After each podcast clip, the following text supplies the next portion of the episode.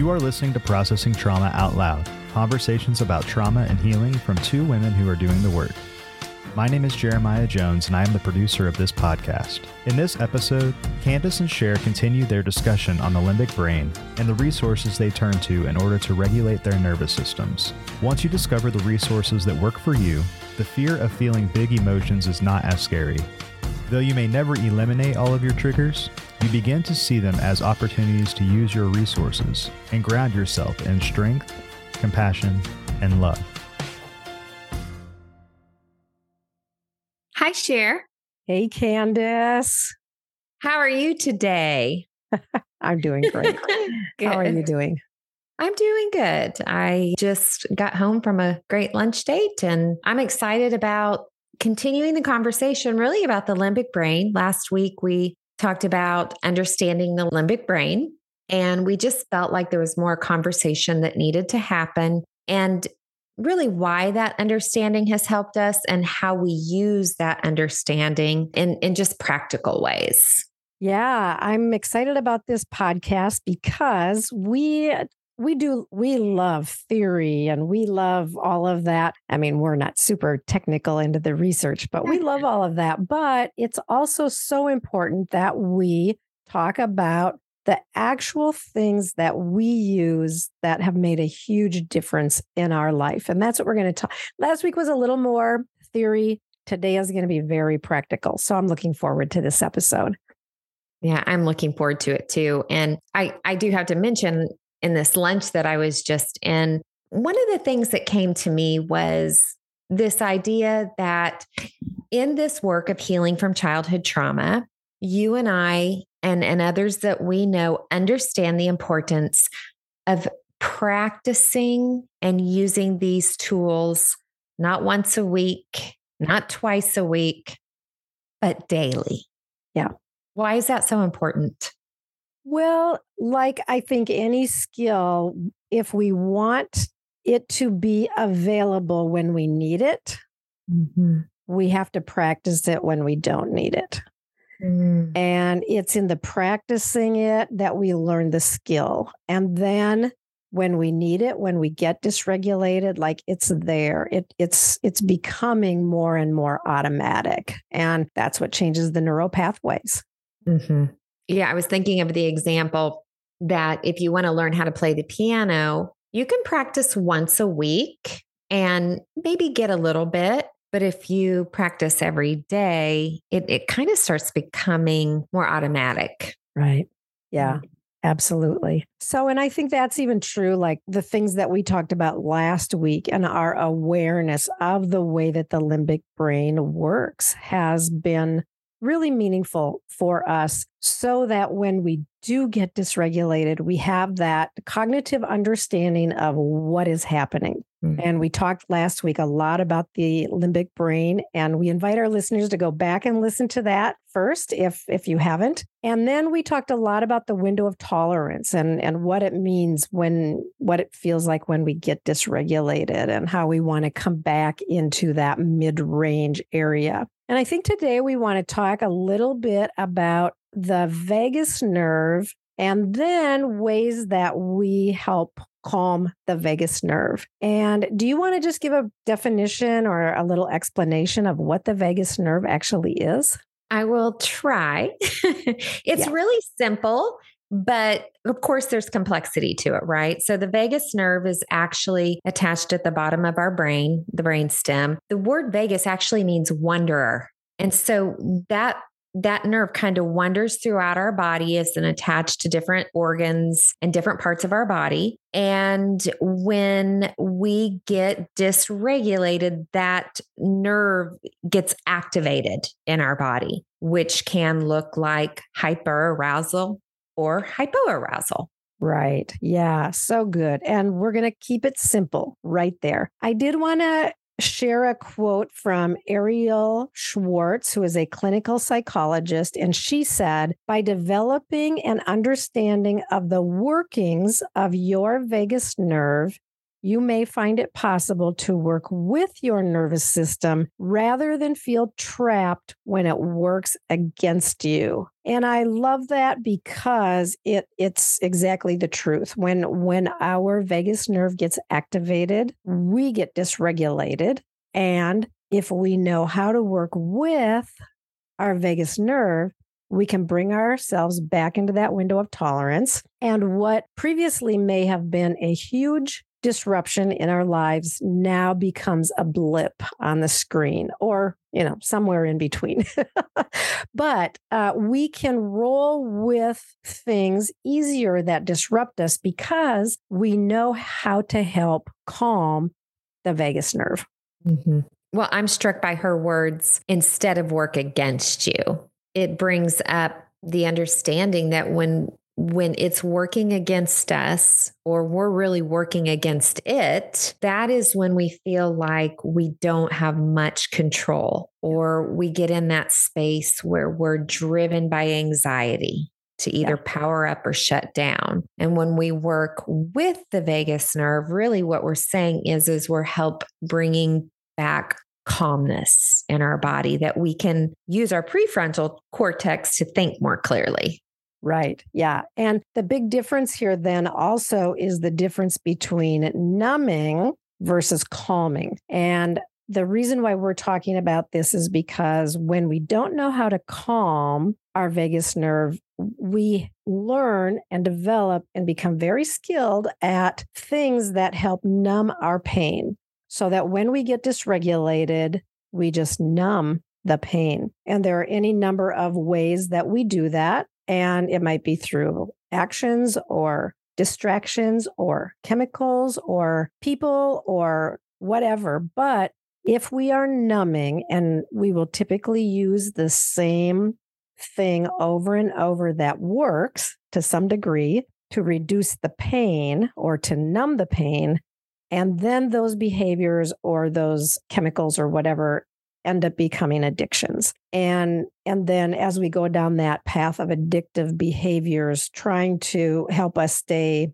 in a space where we can function mm-hmm. like an adult versus the the 6-year-old that part of us that is getting disrupted, we will do those things over and over. And then that becomes an addiction. And so this is really such a key way to address our addictions. It's, mm-hmm. it's, and we all have them. If we have childhood trauma, and even probably if you don't, but especially if you have childhood trauma, you will have things that you use to numb the pain. And so, this being aware of the vagus nerve and then learning tools that actually bring calm to the vagus nerves changes our brain. We mm-hmm. develop the new neural pathways and we are able to show up in our adult self in a way that just changes really every aspect of life. You're using the word pain when we get dysregulated and absolutely eh, there's pain in that but what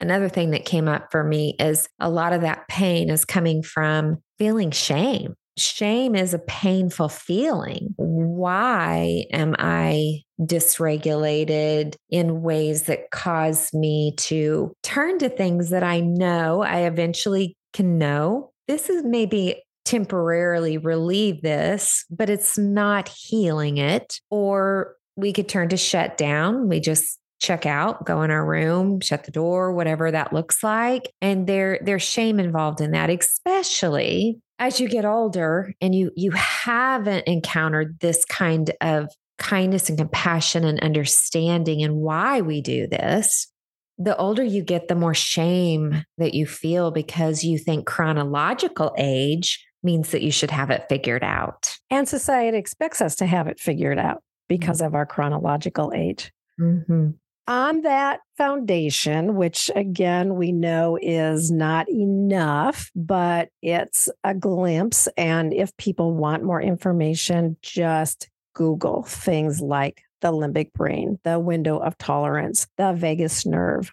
There's so much good information available now that's in the common man's language. So you don't have to be a, a, neurobiologist in order to understand it. But we want to move into some of the tools that are helpful for dealing with disruptions and helping calm our vagus nerve. And then we, Candace and I, are each going to share just a story of something that we have used recently that has worked for us. Candace, do you want to just kind of go through and name some of the tools? And it's endless, really, but just to mm-hmm. give people kind of a, an idea of some of the tools that we use or that can be used that are helpful in calming the vagus nerve.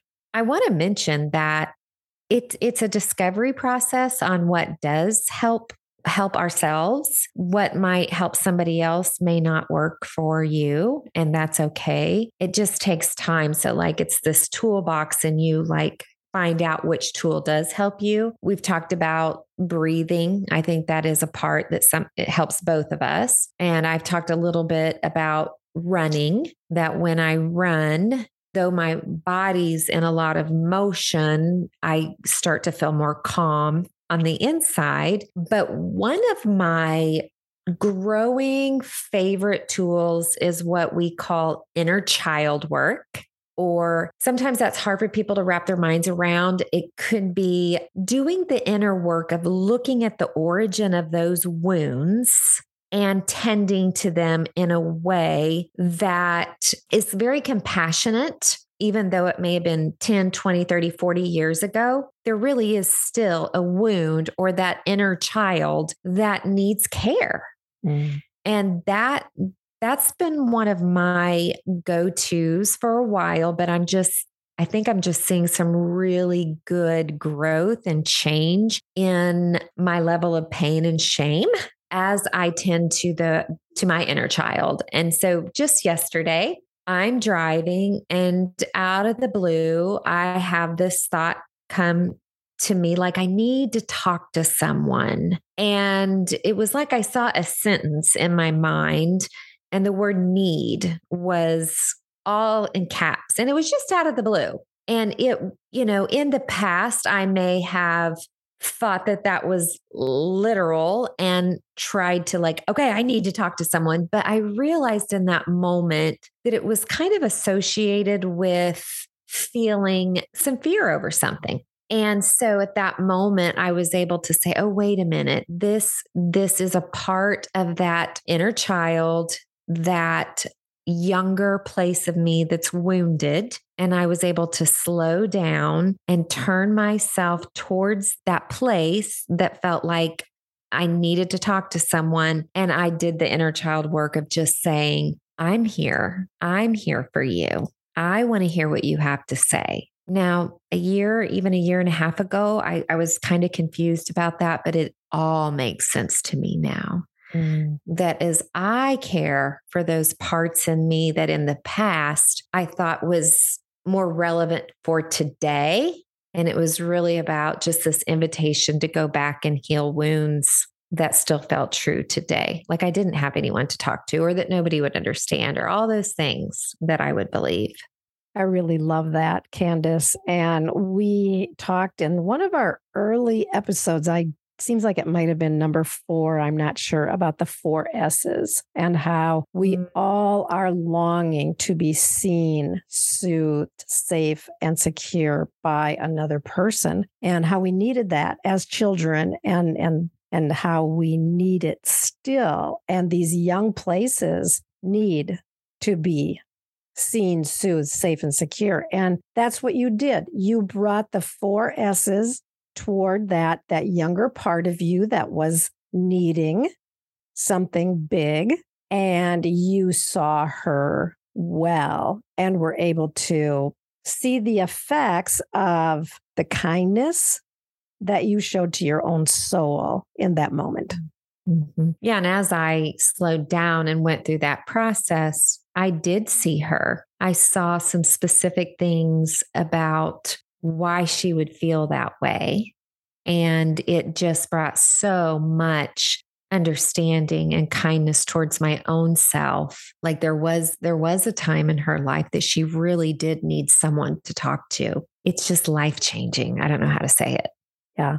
Yeah. It's beautiful. Thanks for sharing that. So what about you? I know you've had some stuff recently that yeah. you've put some of your tools into practice a few things that I use regularly are I move my body, but I don't run, but I rock. I will rock. I'll find myself rocking a lot. I've even found recently that humming really effectively calms my vagus nerve. So, those are two things that I use uh, more and more. And something that I use, this is my first go to now all the time, and that is breathing. I breathe because breathing helps me stay present. Mm. And when I am present, I can be aware. I haven't moved toward hypoarousal or hyperarousal, but I'm able to stay in the window of tolerance or maybe on the edges of it, but I'm able to stay there and stay aware and then begin asking myself what am i feeling in my body so breathing is is my first go to always but something that i've just learned in the last several weeks that I have used several times that I am finding very effective is the use of art. And and by art, I mean literally stick figures, drawings that I do in less than 3 minutes. About a week ago, I had to have some lab work done and I went in to get the draw and they literally couldn't hit a vein. And I have hard veins to hit. I know that. And I gave them the heads up use your best bring your best person you know do and and so but it ended up being that they tried several times and couldn't get a vein. I was very dysregulated by that. And the the whole situation was just um, had me really spinning. As a matter of fact, I I met with the pearls that day, I think, and we ta- and you all helped me come down because I was really dysregulated. I had to go back today to it, and I went to a different place and had it done. But as I was getting ready, I, I drove there and I felt calm, and I was breathing, and I was doing my techniques, and I felt really good about it. And I parked the car, and the minute I stepped out of the car, I got this severe pain in my neck, which is where I will I will often feel that pain, that's become a really good indicator for me that, oh, I'm being dysregulated. I was able to immediately just stop and I did a little bit of breathing. I put my hand on my heart. I spoke to my younger parts and I just said, we're, we're okay. I was able to go in and go through the procedure and it was just completely wonderful. But when I came home, I was really curious about that pain in the neck that that popped up. And so I made a little space and I, I'm very well acquainted with my little girl. And I just asked her if she wanted to show me, because sometimes she doesn't have words, show me what is so hard about medical things. And immediately a picture came to my mind, which I drew, and I want to just explain it real quickly. It's a very simple drawing that I did in about two minutes or less and it's my mom holding me on a, like a wooden chair and she has me really on the edge of her knee not close up to her but but on the edge of her knee and i'm very little and then across the room is the nurse holding like this huge syringe and what came to me is that I am saying, no, no. And my mom is laughing. Mm. And the nurse is laughing and says, This won't hurt a bit. Hmm. And I drew her with this really long Pinocchio nose. Now, this came up immediately when I made space. I drew it, like I said, in two minutes or less. And it's very profound for me because I do not have a conscious memory of this happening. Mm-hmm. But based on the picture, I know I was very, very young. And whether I'm consciously aware of it or not, I do believe it happened. And I do believe that it's entirely possible mm-hmm. that it happened. It's not hard for me at all to believe that it did happen. So being able to allow that to come forward in a picture that I was able then to, and this would just happen today, that I was able to draw near to my younger parts and just say, like, oh, okay, that makes a lot of sense now. And I could bring love to them. I could I could bring the four S's to them and tell them that I believe them and I know that it's true and mm. I'm going to take care of them and be even more careful about who I entrust my medical procedures to mm-hmm. and to make sure that the people are highly qualified and to use my voice to get the the best person that's available. And all of those things that sometimes I I don't tend to do right away, but now I'm I'm able to say like no, we mm-hmm. have trauma here and going forward i'm i'm going to take better care so that the possibility is there to go through it without any re- dysregulation or as much dysregulation yeah, that's so good, Cher. I it takes time to slow down and do that inner child work locating those parts of us that still need healing, the wounded parts. And I think there was a time in my life that I didn't want to take the time to do it. And now I can't afford not to take the time to do it if if I want to begin to show up differently